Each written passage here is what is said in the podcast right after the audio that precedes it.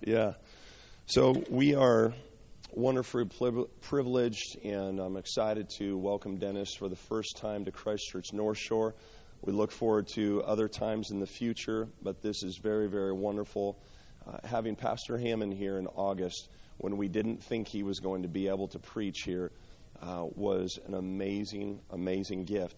So to have you here uh, is also very, very significant. I know it's more significant than we even recognize or what we can see in the natural. There's something very significant uh, in the Spirit having you here. So we welcome you. We bless you uh, in terms of our apostolic oversight and leader of KMI, our extended family. Would you come and preach the word? Thank you. Thank you. Thank you. Yeah, I'm, I'm with yes. I think so. Yeah, they said in it. In it. Here, you need this, love. Yes, I yes I do. I think I'm going to key off of the history that we've been talking about. It's it's. Uh, it seems to be. I walked in the door and I started on English history, so we might as well well keep on that. Paul and I were talking. There you are. Yes. Um, all spiritual history, however. And Dennis and I, um, it, it's interesting. We, we, when we founded Kingdom Ministries International, it was called His Name Fellowship. But we had, um, we had some difficulties because most people in, assume that his name we were talking about was Dennis, not Jesus. so that was the first of our name changes. But we're now Kingdom Ministries International. And um, we've that, changed names so many times that it's how we keep people off our trail. it is funny when a donor, a larger donor, you know, wants to know, you know, your IRS stuff, and when we sent the history, I can't remember. I think there is literally seven different names at different points because we changed the name when God had, had changed the goal at that particular time for us. But anyway, we were a church family. We, we never were a church organization. We got the, we got the, uh, the legal status in order to render unto Caesar what was Caesar's and keep separate what was God's. So, um, so it was a it was a, a, different thing because we have in Kingdom Ministries International become a network of networks, and uh, in a sense, the first time that happened was when Pastor Jim came and said he felt like the Lord had told him to work with Dennis. So um, you're sort of the first fruits of a of a uh, of a, an extended family. Up to then, we'd only had congregations that that were sort of connecting to us rather than a than a, a, a church situation that came in more like a network of networks. So you're you're a special child too, so to speak, in in that history and. Um, certainly, it's had wonderful, wonderful consequences. Uh, sometimes people called SCS Strategic Courting Services for several years. Um, and uh, I must admit that we developed the spiritual insight in our women. Many of them were able to see God's choices quicker than some of the brothers, including some present here. So that was. Brothers, we hope you caught that, what, what she just said. Oh, so anyway, it's a joy to be here. And uh, the, the uh, generations, of course, uh, as you get older, you do lose your energy. It's a very sad thing. I believed what people told me, and I knew it was going to happen. But I think that's why there's so much joy in seeing grandchildren, because we were your age when we started our march and you have the energy to keep it up. So it's a blessing to be here. Thanks, love.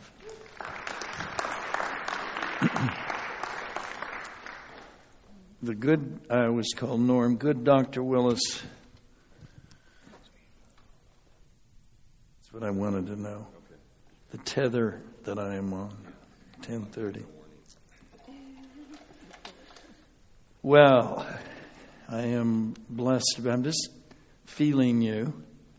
And uh, I was, uh, as you began to speak, dear son, uh, I had the same feeling that I did. I, it, I flash back to one of the first maybe the first time I addressed Norm's church when they had just been planted. I just went back there, and uh, that's very interesting. I want to uh, talk this morning and plant or cultivate an idea that many of you have been exposed to, but uh, you never, ever, ever outgrow your need for basics. Uh, I'm, athletics taught me that, and uh, uh, whatever God has called you into is where He teaches you. Say, never say, I wish I did what you do because then I would learn something or learn more. If you're doing what God has called you to do, that is your school.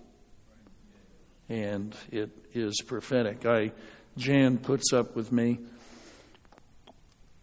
And one of the things that I do, because I'm very much a creature of habit, uh, I, am always amused when people view me as radical. Well, there's a side of me that is, but I'm extremely conservative as a personality in terms of lock and load. It's one of my great strengths. Guess what? One of my great weaknesses lock and load. it's very hard to move me out of what I'm convinced is God. So, uh, but I get up in the morning, uh, usually not sure who I am or where I am that's true. Uh, we we used to have a uh, a company down in San Francisco where I would drive in the morning, and I would have been driving an hour and a half, and all of a sudden I'd wake up. Uh, did you hear what I just? I was on automatic pilot, you know. I'm a fourth degree black belt in karate, and that means I'm supposed to be able to move and fairly athletic still. As I told my grandchildren when they reminded me at the amusement park, you're the oldest person we saw on any of the rides. they thought that was great, and they said, You're 70 years old. I said, This is an opportunity to teach. I said, Yes, but to me, 70 is only a number. But be that as it may, in the morning when I get up, Jan stays out of my way because I will bump into her because I'm not I'm not in my ninja mode yet. Okay. so, but basics is everything. And what I want to share this morning is an idea that you know, and, and I'm always amused and blessed when worship or a scripture that is read is exactly what I'm going to talk about, and we never communicate. And that happens to me a lot. So, um, we quoted Romans 8. I want to turn here to 2 Corinthians 1. You can turn or I'll read it. Uh, verse 3, chapter 1, verse 3 Blessed be the God and Father of our Lord Jesus Christ, the Father of mercies and the God of all comfort. How many of you glad God comforts a little bit? Who comforts us in our afflictions, so that we may be able to comfort those who are in any affliction with the same comfort we ourselves are comforted by God. And he says, For we share abundantly in Christ's sufferings, and he goes on. But then he gets honest, not that he wasn't. Verse 8.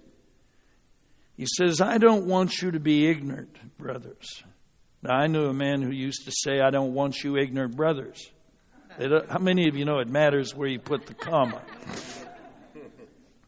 But he says, I don't want you to be ignorant, brothers, of the affliction we experienced in Asia, for we were so utterly burdened beyond our strength that we despaired of life itself.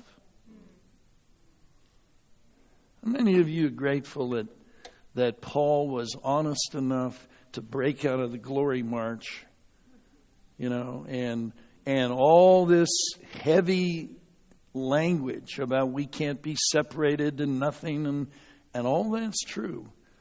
But here's the same guy saying, This got so heavy, we were sorry we were alive.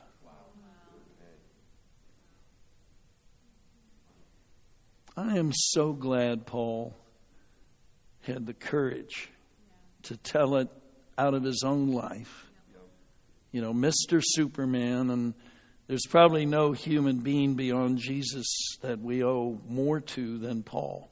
I'm looking forward, and I've wondered many times, what will I say as I look into his eyes?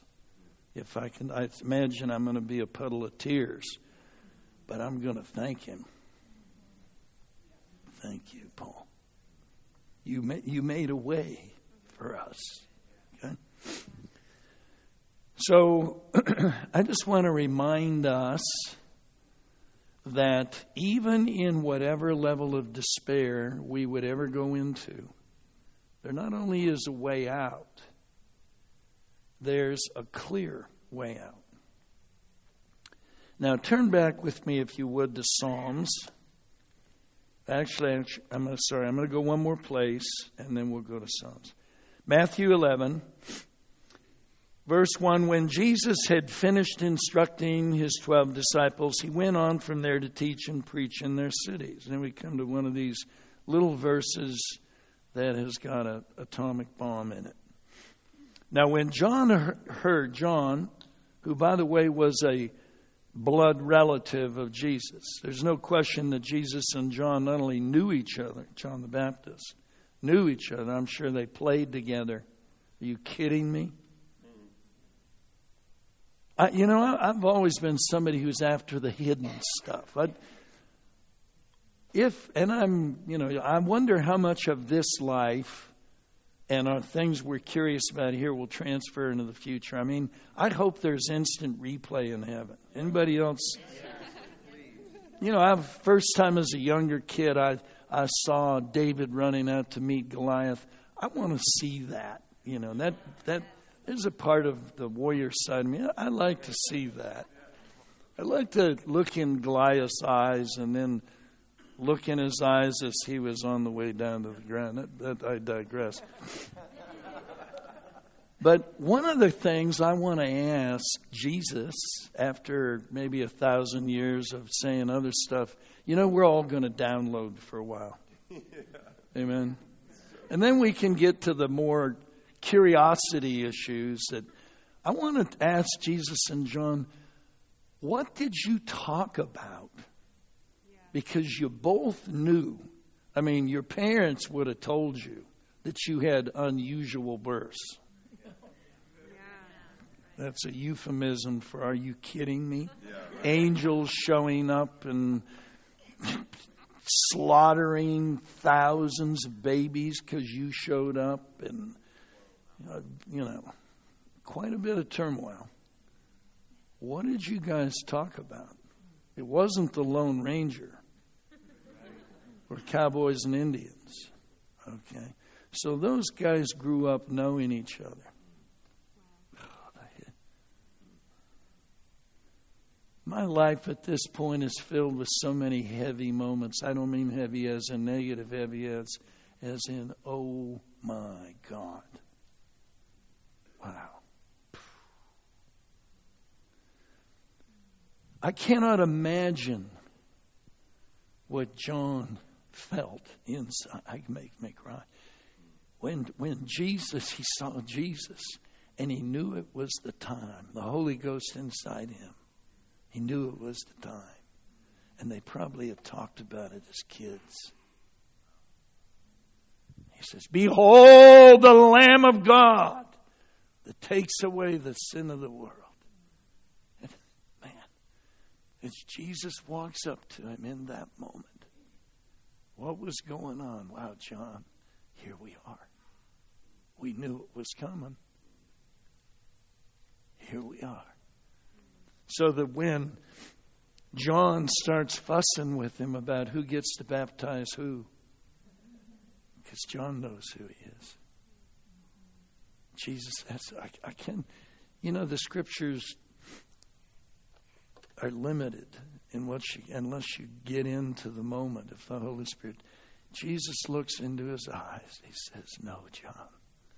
It behooves us to fulfill all righteousness. You baptize me. That, that's a, That's a heavy moment. So, John and Jesus, I don't know how much Jesus knew. Jesus grew in his humanity, his consciousness grew. One of my questions for him is How old were you when you discovered you were God? You talk about a heavy Rebbe, a heavy Rebbe. Oh my God. I'm God. Now, don't worry about this because you will never have that experience. And if you do, you need to see Eric and Lisa. Okay? But whatever it was that those guys talked about, and we don't know how much they knew, I can guarantee you, John, it says, this is great. Now, when John heard in prison about the deeds of Christ, he sent a word by his disciples and said, Are you the one who is to come, or shall we look for another? You have any idea the amount of disillusionment and pressure that took him from behold the Lamb of God and all the time they had as kids.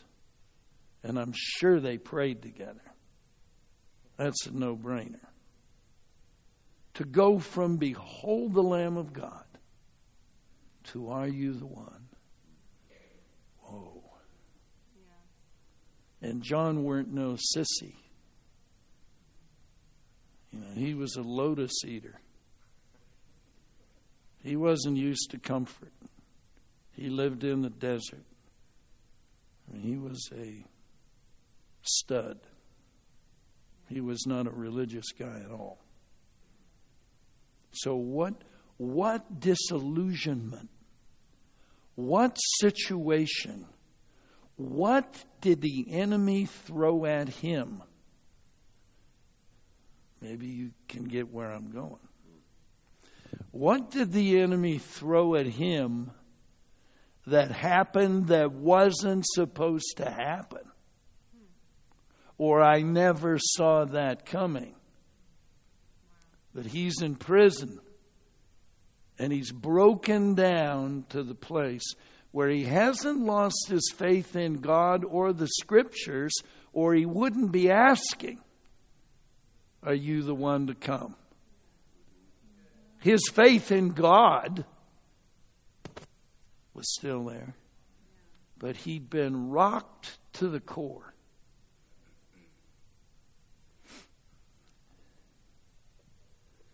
And what I do, what Jan and I do, you know,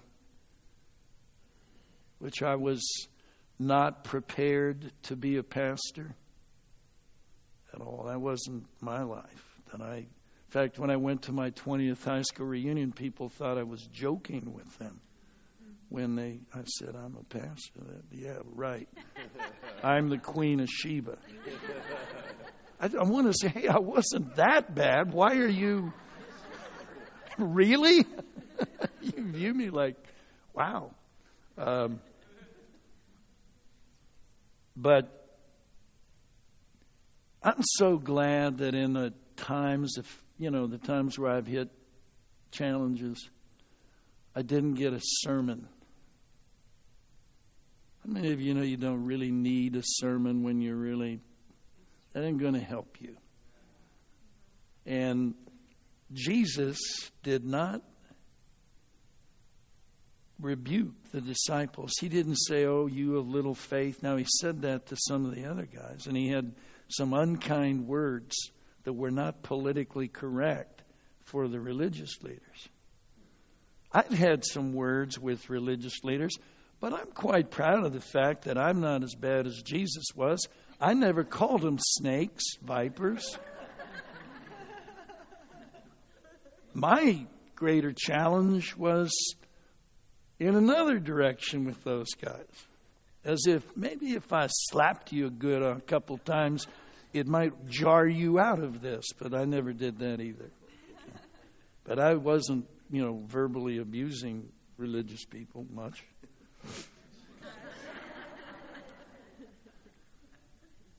but here's what he does he immediately defends and edifies and reveals John. He says, Go tell John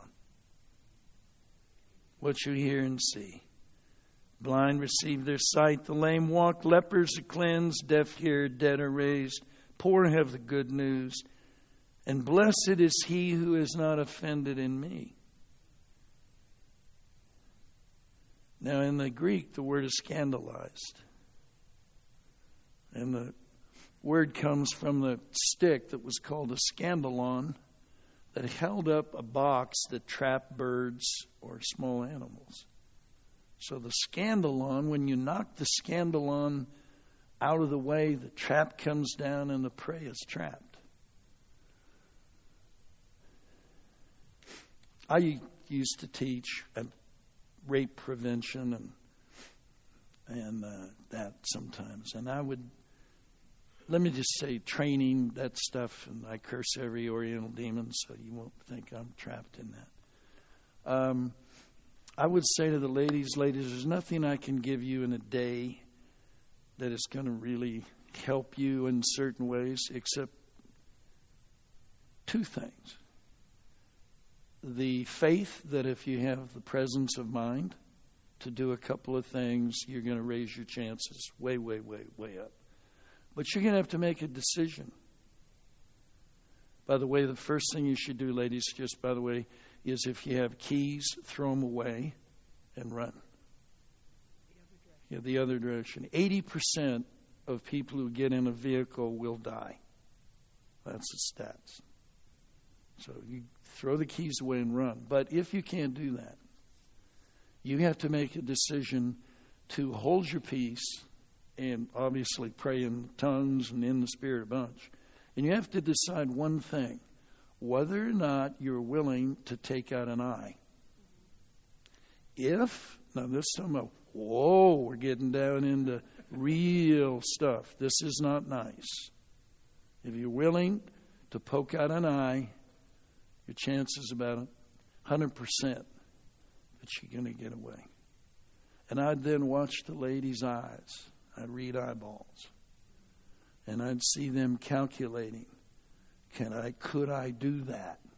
That isn't nice.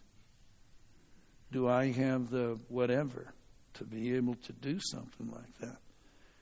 And, you know, and the reason I'm bringing that up, because this gets me down into the warrior side of all this stuff, is in order to avoid being scandalized to the point where separation is on the table. Okay? Not in any way refuting what what Paul said, but I'll tell you when he got down to despairing life, he was down to the basics, basics, basics of what he believed. Every single one of us is going to be given multiple opportunities by both God and the devil to make choices that lead to despair and the brink of life and death. It goes with the territory. That is why the Bible talks about our faith being more precious than gold. Because coming to crises, coming to challenges, coming to disappointments, coming to a broken heart, either by a sense of personal betrayal or, in John's case, by a, a disruption of what he thought the story was going to look like. All of those things are opportunities to be grabbed by disillusionment, by anger at God, by anger at another human being. by a word not coming true the way the prophet said it was going to come true. So if you've been around for a while and you've been in running in the circles that we run in and, and knowing the reality of the current presence of the gifts of the Holy Spirit, you have had somebody say something to you or promise something to you or indicate something to you, and then it doesn't come out or apparently even coming to pass at all. Now I've been in I've been in all that more than once. Trust me. Okay. I had a lot of time on my hands when I was at the height of my sickness. And I can assure you, the way that came on me was not in my plans. And the bummer was, I hadn't done anything to quote unquote deserve it. There are no big secret sins in my life.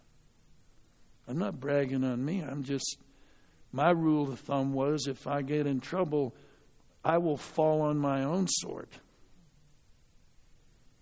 Guys I run with, that's the rules of the game. You ain't going to have to find me out. Okay? That's not the game I'm in.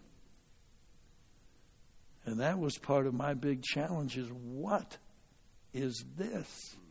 Why is this? This is not in the program. When I, because my I, God gave me a very a strong body and health, I don't get sick. I tried to convince Frank, who wants to shoot a flu shot, and me. I said I haven't had the flu in 20 years, but I've learned to be obedient.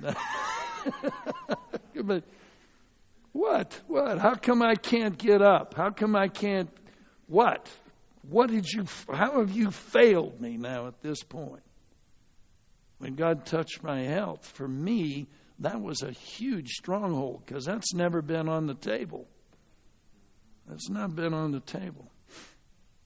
I've had several other words from God that were so confirmed. They appeared to be coming to pass, and then they crashed. That's an, a wonderful opportunity to drop back down into what you really believe and what God's put in. And by the way, on one level, I mean, I'm, I, there's enough going on around here. Don't. I didn't come here to deal with this, but if you're if you've been offended by somebody, do what you need to do biblically. But if you have not really been rocked yet, be of good courage. this too shall yeah, no, shall come to pass. I mean, Paul, when I get when I get to this, oh Paul, all in Asia have deserted me. What? What were they blind? How could you desert Paul? Well, I will not bring that subject up with Peter.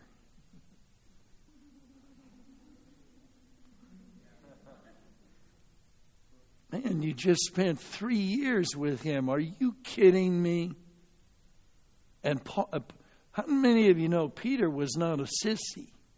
Like the three amigos, look at the little sissies. No, Peter, Peter was not a sissy.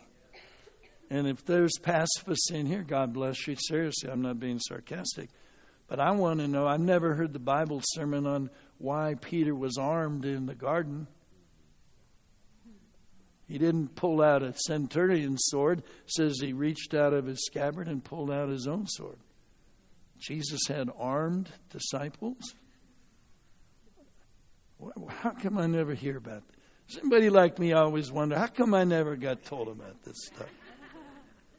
Now, it, it, the one thing being with Jesus for three years had done to Peter, we know for sure, is it had reduced his skill with the sword. Because he was going to cut the guy's head off, and he only got Malchus's ear. he realized how rusty he was.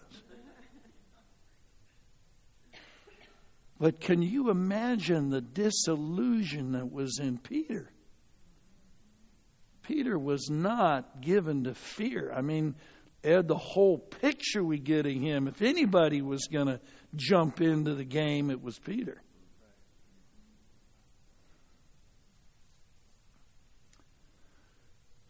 And I'm not complaining. If I had time, well, let me just do this. Take you here and trust the Lord will fill in some of the blanks. Go to Psalm 105.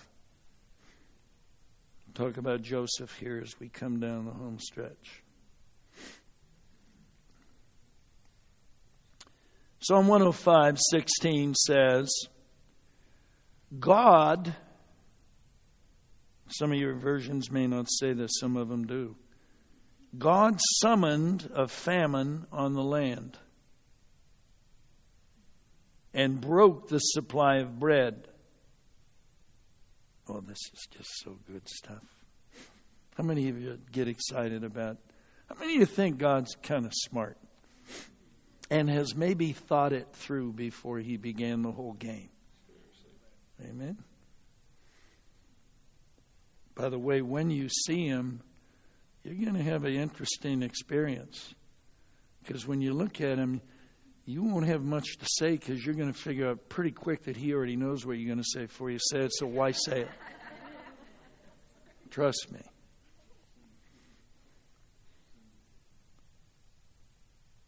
But God had already sent a man ahead.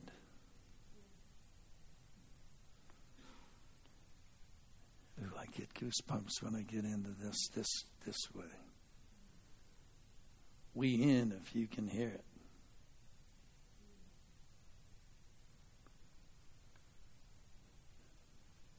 What famine in somebody else's life has God sent you ahead?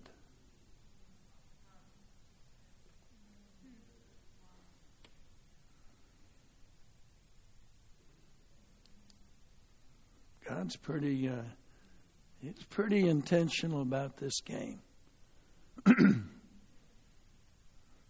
now, we all know Joseph. Ooh, man, Joseph had a vision, and he he saw his father and his brothers falling down before him. Joseph's first problem was he hadn't been to church enough to understand that when you take a prophecy like that to the brothers, that they are going to be worshiping at your feet, that they're not going to receive it with joy. Have any of you ever had a word from God, given it to somebody, thought they'd get excited, and they looked at you like you're crazy? Okay. He got the normal human response. They sold him into slavery and then made up a phony deal, sprinkled blood on it, and tried to convince the dad that, as for our brother, we know not what has happened to him. Okay? And he's sold. How many of you have been sold into something? How many of you have had people take you where you did not want to go? But, but you didn't understand that all of that was beginning a sequence designed to later, depending upon how you did in the test, make you bread for somebody else. Sold as a slave, feet hurt with fetters, neck put in a collar of iron. no, I don't think anybody in here has been that mishandled by the brothers yet. That, you know, so we're saying he went to an extreme. His brothers did this to him. Until, how many of you know the Bible word until is a mountainous word? it kind of goes with that phrase, and it came to pass. How many of you been in this long enough to pray and it came to pass? Younger ones, be of good cheer. It's coming. It will in your life. So when it comes, you can get serious enough to decide will you poke out an eye?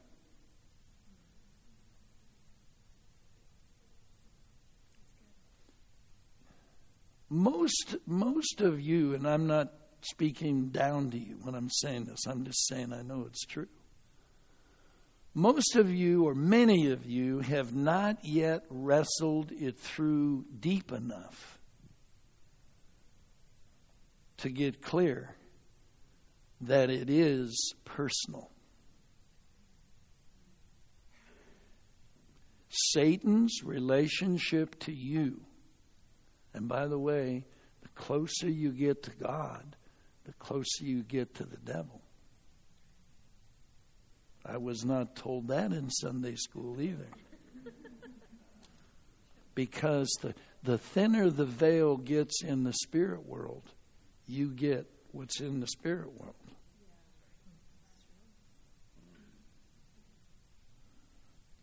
How many of you think Jesus, maybe after 40 days of fasting, got a little closer to his Father? He got close enough for the devil to get interested. That's another thing you need to be aware of. You, the other day I was saying to you guys when you're praying, I don't mean to correct you. I'm just trying. My job is keep your butt safe. That's how I view my job. To tell you what what does it mean when that punch is coming here? What does that mean? It's not time for a discussion. It's time to do what you've trained yourself to do in the Spirit. You're all in training. The question is, what level are you training?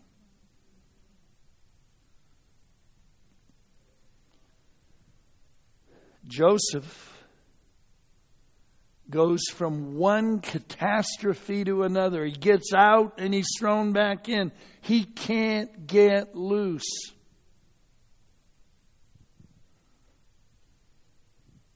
Because what God wanted him to be required a level of relationship with God that can only be forged in going through the fire of unfair, unexpected trials. Like your dad leaving. Give me a break. Or you fill in your your thing. You put in there what you didn't expect. Okay? But he made it through. And here's the key phrase until what he had said, the prophetic word, that had to be uttered by him as a prophet before it could even engage the material world, as we said this week. Faith is a spiritual power that engages the material world.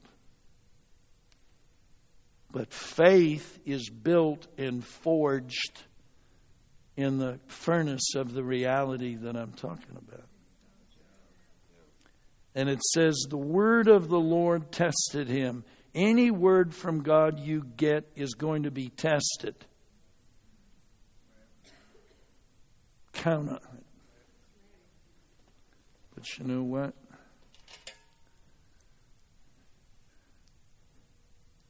God used all of that stuff to give him enough spiritual clarity to interpret Pharaoh's dream and store up food for several million people. You say, why would, why would God initiate a famine? To keep something even more important set up.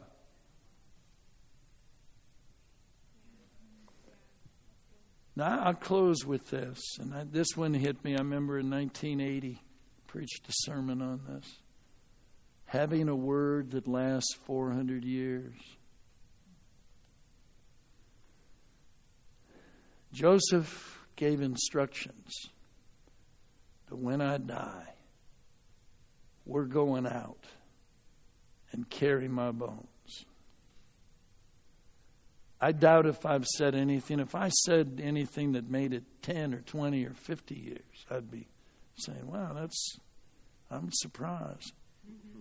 Well, what God had worked in Joseph had so much reality in it. That when several million people are in the haste of Pharaoh's anger and all the trials and tribulations and plagues, before they went out, they made sure they found Joseph's bones.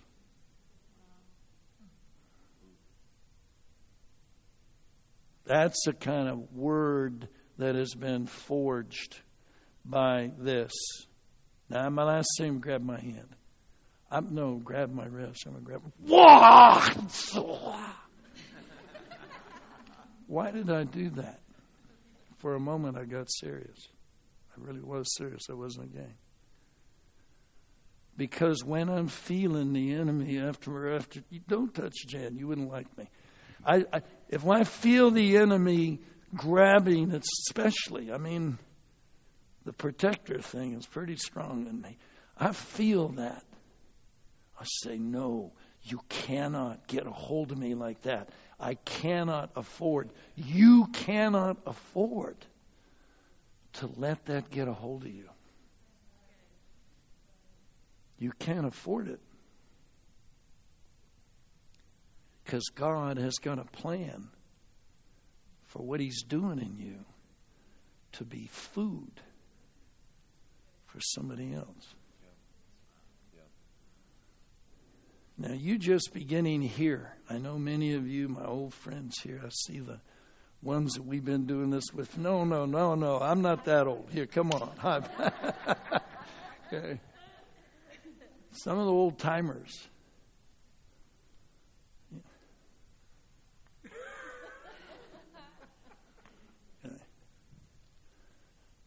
You, as a fellowship, will have your opportunities, and that's God's gift.